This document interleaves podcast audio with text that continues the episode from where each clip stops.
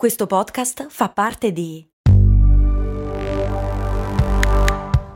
Voice Podcast Creators Company. Before history is written, it's played. Before it's frozen in time, it's fought one shift at a time. Before it's etched in silver, it's carved in ice. What happens next will last forever. The Stanley Cup final on ABC and ESPN Plus begins Saturday. Olimpiadi di Londra 1948. L'equilibrio è una cosa strana. Tutto si basa su dettagli all'apparenza insignificanti. Il sole, il vento, ogni movimento è soppesato da una bilancia in cui il minimo cambiamento può essere fatale.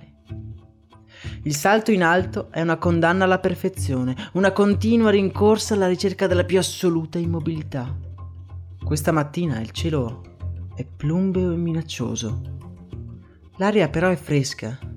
Deve aver piovuto questa notte. La sabbia della pedana sarà dura. L'aria fresca le entra nei polmoni e una calma rinfrescante si espande per tutto il corpo. Ormai non importa più niente. La guerra, la lotta, la fatica, il sudore, ora conta solo l'equilibrio di quell'asta che ondeggia minacciosa sotto il cielo plumbeo di Londra. Ok, andiamo.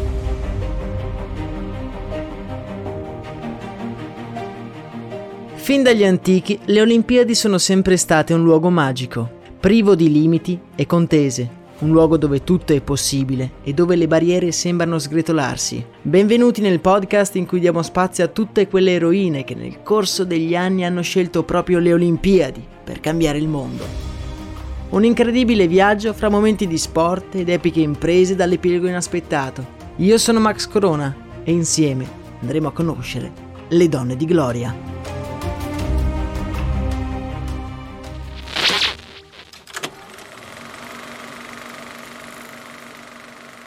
Albany, Georgia, 1932.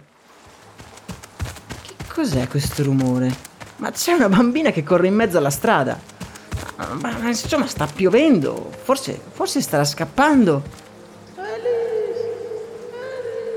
E di chi è questa voce? Qualcuno sta gridando.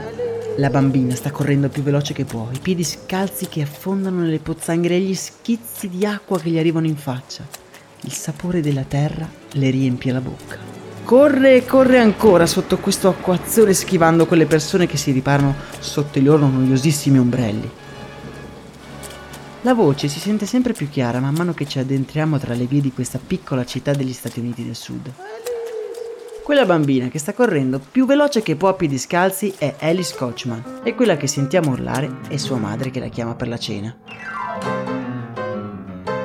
Alice nasce ad Albany il 9 novembre 1923. È la quarta dei nove figli dei coniugi Coachman. Sono una famiglia povera e già portare in tavola un pasto al giorno sarebbe difficile, ma se sei una famiglia di colore nella terra del Ku Klux Klan, beh allora la vita può davvero diventare un'impresa. Albany è una città prevalentemente afroamericana, ma la segregazione razziale è comunque molto presente.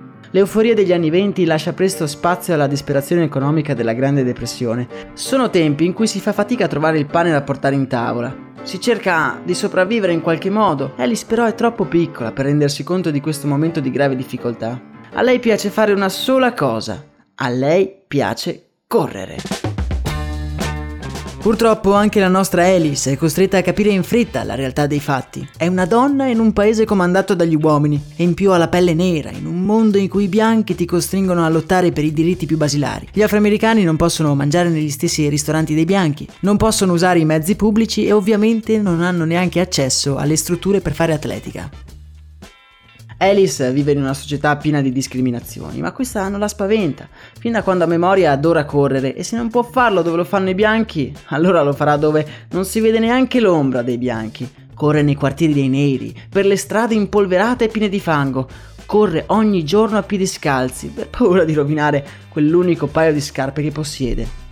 Ogni giorno dopo la scuola si getta a capofitto correndo intorno ad una chiesa, cercando di migliorare il suo tempo, letto su quell'orologio che dall'alto del campanile osserva annoiato i suoi tentativi. La donna che chiamava la nostra giovane amica è, come abbiamo detto, sua madre, che ricordando le discriminazioni subite cerca di dissuadere la sua bambina a sprecare tutto quel tempo nella corsa. Ci sono molte altre attività molto più adatte in cui può investire il suo tempo. Può imparare a cucire, può imparare a cucinare, tutte cose che in un modo o nell'altro le torneranno utili prima o poi.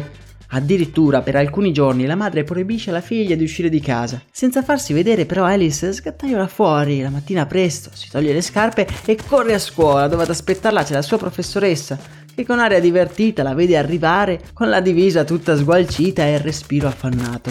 La sua professoressa conosce come funziona il mondo dell'istruzione. Per le donne di colore non ci sono molte opportunità il futuro per il 99% di loro è già stato scritto. O vieni rinchiusa in casa dai mariti, o finisci a servire qualche bianco, o se sei fortunato riesci a studiare e a diventare maestra. Per Alice però la corsa può essere la sua unica possibilità per cercarsi un modo di vivere diverso dai suoi genitori. Anche in quegli anni, infatti, per meriti sportivi era possibile accedere all'università Alice ha quindi una possibilità, deve solo imparare ad incanalare quell'indomabile voglia di muoversi, ha bisogno di allenarsi e di farsi notare da qualche allenatore. La giovane Alice cresce e sempre più spesso è accompagnato nelle sue folli corse pomeridiane da quella professoressa che ha preso a cuore la sua situazione. La convince ad andare a correre fuori dai campi dove si allenano le squadre giovanili, in modo da attirare l'attenzione di qualche allenatore. Un giorno il cielo è coperto e l'afa della Georgia penetra nelle ossa. Alice, come al solito, corre intorno al campo di atletica quando un allenatore di mezza età gira lo sguardo e entra nel suo campo visivo. Non è la prima volta che la vede, si trova a pensare proprio quell'allenatore. È palesemente lì per farsi notare e l'allenatore che la sta guardando lo sa, ma non c'è speranza per gente come lei. Però oggi la giornata è particolarmente anonima. Il clima ha convinto tutti quegli scansafatiche a starsene a casa e nel campo di atletica non c'è praticamente nessuno. Alice non riesce a crederci. Un uomo sulla sessantina si sta sbracciando per attirare la sua attenzione. È il momento. Aveva l'opportunità finalmente di entrare in un campo di atletica. E per la prima volta nella sua giovane vita i suoi piedi scalzi toccano la terra battuta della pista da corsa. Alice non sta più nella pelle, vuole vedere che cosa si prova a correre su una pista liscia, senza neanche una pietra. È talmente felice che il suo corpo agisce come una macchina. Da solo, comincia a muoversi, a correre e dopo una lunga rincorsa spicca un salto riuscendo a superare agilmente un'asta orizzontale appoggiata su due supporti verticali. Il coach che la sta guardando è allibito. La ragazzina aveva saltato la misura esatta che in gara le avrebbe garantito la vittoria nel salto in alto. E nessuno dei suoi atleti l'aveva ancora saltata a quell'età e lei lo aveva fatto così, senza neanche accorgersene. Preso dalla frenesia, eh, chiama Alice da parte e le chiede di rifarlo. Alice è un po' confusa, lei vuole correre, non vuole saltare quella stupida asta, un'asta che piano piano il coach posiziona sempre più in alto. Quel giorno uggioso di un'estate torrida, Alice Coachman immerge i suoi piedi per la prima volta nella sabbia del salto in alto il volo, l'atterraggio, la sabbia umida, una sensazione nuova a cui non potrà più fare a meno. La sbarra diventa la personificazione di tutti gli ostacoli incontrati nella sua giovane vita, la discriminazione, l'impossibilità di accedere ai campi di atletica, il quartiere pieno di fango. Alice è nettamente più forte di tutti i giovani atleti passati su quella pista e il coach decide di prenderla nella sua squadra, malgrado il colore della sua pelle. La legge del Sud infatti accettava gli afroamericani solamente in un'ottica in cui potessero servire a ottenere qualche risultato sportivo. Alice dal canto suo è felicissima, non le sembra vero di poter correre in una vera e propria pista d'atletica. Fino a poco prima correva per strada cercando di schivare le pietre che diventavano fatali per i suoi piedi. Nessuno si era mai accorto di lei e anche se adesso tutti la guardavano come un'intrusa, finalmente Alice si sente nel suo elemento. Tutto quello che deve fare per restarci è mantenere in equilibrio quell'asta che oggi è la sua migliore amica ma che, chissà, può voltarle le spalle in qualsiasi momento. Alice comincia a gareggiare nelle competizioni dei distretti locali, sbaragliando la concorrenza sempre senza troppa difficoltà. Viene anche selezionata ancora giovanissima per il campionato nazionale.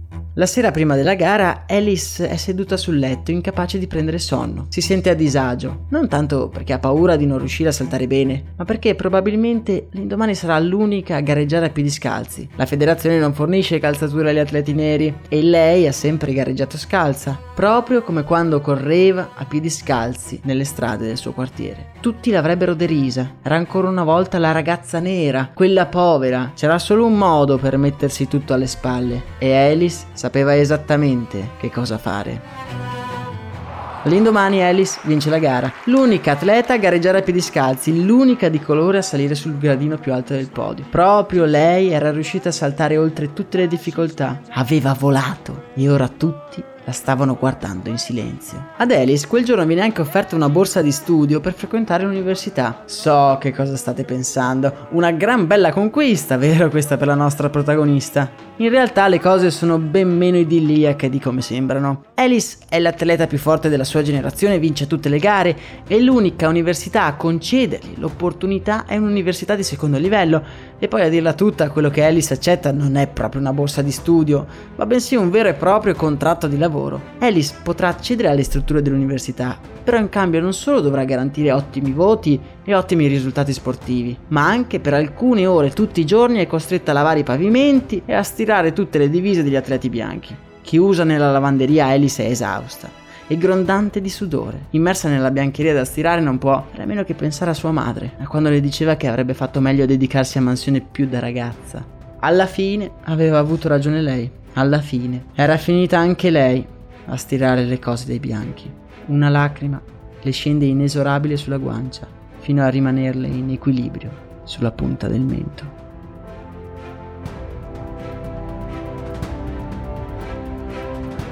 Sono anni difficili questi per Alice, ma anche pieni di soddisfazioni nel salto in alto. Vince di nuovo i campionati nazionali ed è l'atleta da battere in tutte le competizioni. Parallelamente alla sua carriera studentesca, Alice si dedica anima e corpo per conseguire un titolo per l'insegnamento, più che mai consapevole che qualora le prestazioni non fossero più state all'altezza, non ci avrebbero messo molto a liberarsi di lei. Alice va a dormire e si alza la mattina con un solo pensiero in testa. Lottare, correre, saltare oltre quell'asta che si alza sempre di più, un po' come le difficoltà della vita che sembrano sommarsi con il passare del tempo. Alice Coachman vincerà tutti, e ripeto tutti i campionati nazionali dal 1939 al 1948 e in più riuscirà a laurearsi e a ottenere l'abilitazione all'insegnamento. Questi non sono anni difficili solo per Alice, sono anni difficili per tutti. Gli Stati Uniti entrano in guerra e tutto il mondo è dilaniato dalla furia del conflitto mondiale.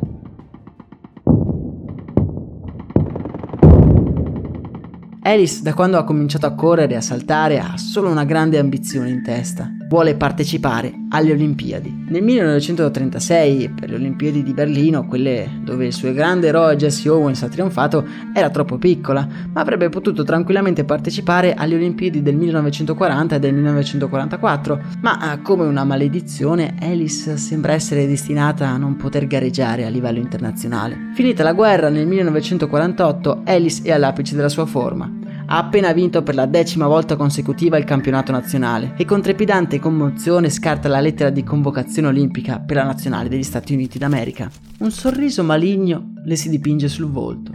La sua nazionale ora la voleva a tutti i costi. La squadra di atletica statunitense non era molto competitiva e lei era una delle poche, se non l'unica, atleta di livello internazionale. Ora i suoi connazionali bianchi le mandavano delle lettere. Ora le aprivano tutte le porte con la mente torna indietro a quando da bambina correva scalza nel fango, perché a quelli neri come lei non era permesso neanche calpestare la stessa terra dei ragazzini bianchi. E ora quegli stessi uomini le dicono di vincere una medaglia. Alice prende la lettera e la appoggia sul tavolo. La commozione ha lasciato posto alla rabbia. All'università gli altri si allenavano e lei stirava le loro divise sporche. Tutto solo perché era nera. E i neri quello fanno servono. E ora anche lei serviva, serviva alla nazione per fare bella figura. Forse avrebbe fatto meglio a non presentarsi neanche. Il pensiero la sfiora appena. Sa di non poterlo fare. Lo deve proprio a quella bambina che correva nel fango tanti anni prima. Una bambina che non aveva nient'altro che quello. Il sogno di andare alle Olimpiadi. Il sogno di vincere. Il sogno di essere la prima donna nera a vincere una medaglia d'oro. L'unico modo per cambiare le cose è quello di lottare ognuno con le proprie forze, per tracciare un sentiero che le altre donne dopo di lei avrebbero calcato, forse con più facilità. Ci sarebbe andata alle Olimpiadi e avrebbe vinto. Avrebbe vinto per tutte quelle ragazze che tutti i giorni scalze corrono nel fango. Lo avrebbe fatto per se stessa, ma anche per tutte le altre.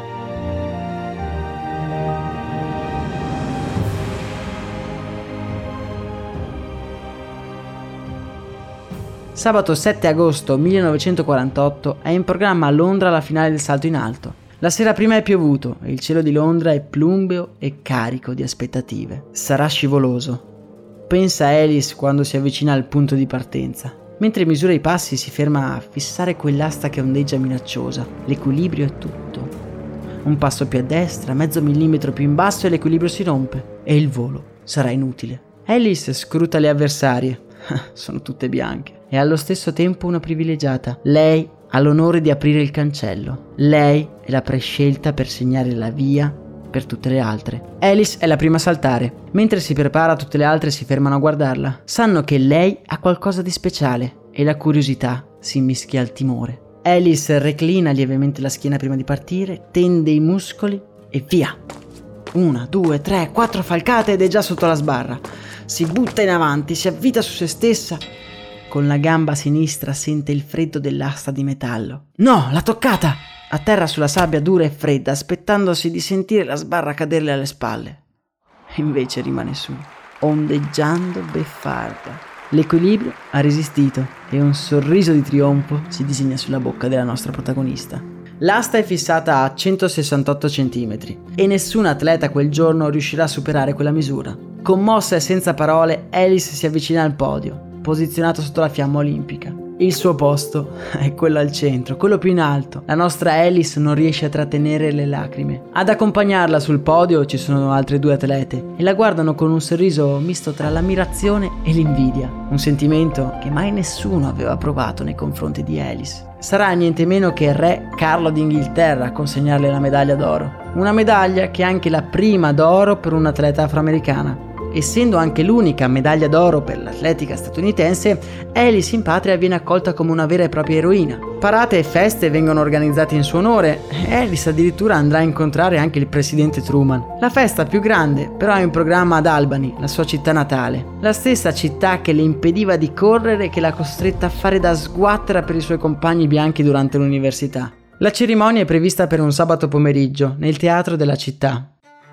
Alice, mentre aspetta che arrivi il momento di entrare nel teatro, è più tesa di quando ha dovuto affrontare la gara della vita alle Olimpiadi. La sua città, la sua gente, che l'ha sempre trattata come una serva, ora le ha organizzato un ricevimento.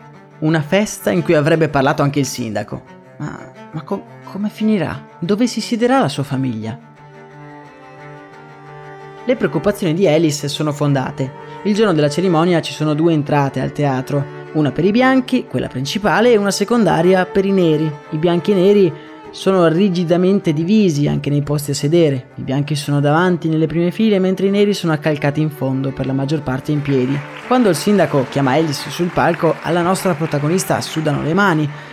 Che cosa si aspetteranno da lei? Il sindaco, un uomo bianco di mezza età, fa un discorso sulle origini di Alice e di come sia una figlia della città. Tutte stupidate. Alice ripensa a tutto quello che ha passato per arrivare lì. La sabbia, il fango, le ferite, l'umiliazione. Finito l'intervento parte un applauso e Alice tende la mano al sindaco in segno di saluto e rispetto. Quest'ultimo, con uno sguardo sconcertato, guarda prima la mano tesa e poi la faccia di Alice, quasi preoccupato per la sua sanità mentale. La mano di Alice rimane ferma a mezz'aria. Il sindaco gira le spalle e se ne esce dalla porta principale. Nel mormorio generale, una guardia prende Alice per un braccio e la trascina verso l'uscita di servizio, lontana da quella che si era appena definita la sua gente. Era servita allo scopo. Ora è tempo che ritorni al suo posto, tra i neri. Alice Coachman quella sera si siede sulla veranda della sua vecchia casa di famiglia. L'umidità è palpabile, ma una lieve brezza le accarezza la pelle. Neanche quella medaglia d'oro, appoggiata sulle sue ginocchia, è riuscita a mettere in pausa quel sentimento di odio razziale che da sempre ha condizionato la sua esistenza. Le donne continuano a valere meno degli uomini e i neri meno dei bianchi. E questo assolutamente non è cambiato neanche con la sua vittoria. Però quella sera, su quella veranda, si respira qualcosa di diverso. Qualcosa forse è effettivamente cambiato. In quella comunità, da quel giorno c'è qualcosa di diverso. Il peso che tiene sulle ginocchia Alice Coachman, il peso di una medaglia d'oro. Un semplice pezzo di metallo magari non riuscirà a cambiare anni di discriminazioni, ma forse riuscirà a dare una speranza a migliaia di bambine costrette a correre scalze nel fango. Quella sera umida, che ci crediate oppure no, qualcosa è cambiato per davvero. Alice, dopo quella sera, decide di ritirarsi dalle competizioni a soli 24 anni per dedicarsi all'insegnamento e alla sua fondazione, creata per dare una possibilità alle giovani atlete, una fondazione da cui sono passate tutte le grandi atlete statunitensi degli anni successivi. Sono gli anni 50 e davanti alle atlete di colore c'è ancora quel grande muro della discriminazione, rimane in equilibrio sulle spalle della comunità afroamericana. Ma se guardiamo bene, da quel giorno c'è una piccola crepa, un proiettile dorato ha creato la prima breccia. È Alice Coachman con la sua medaglia d'oro. Recentemente ad un'ormai anziana Alice Coachman in un'intervista le viene chiesto come vede il progresso dell'uguaglianza razziale negli Stati Uniti. E dopo averci pensato un attimo lei risponde. Non vedo un netto progresso negli ultimi 50 anni, ma nel mio piccolo mi sento di aver aperto un cancello. Siamo donne e siamo nere, possiamo fare tutto quello che vogliamo, anche vincere le Olimpiadi.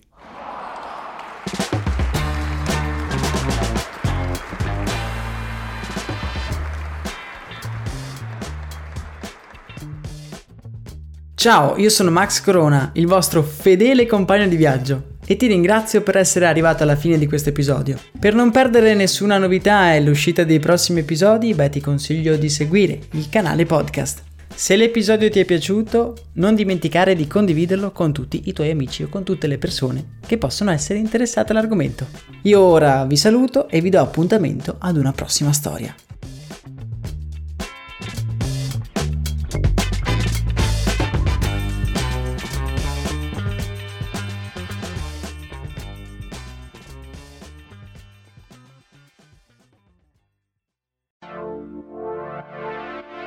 Ciao, sono Andrea Daniele Signorelli. Se sei interessato al mondo digitale, all'intelligenza artificiale, ai social network, alla realtà virtuale e aumentata e all'impatto della tecnologia sulla società, hai trovato il podcast che fa per te. Si chiama Crash, la chiave per il digitale. Lo trovi su tutte le piattaforme di podcast. Insieme cercheremo di capire qual è il futuro che ci attende.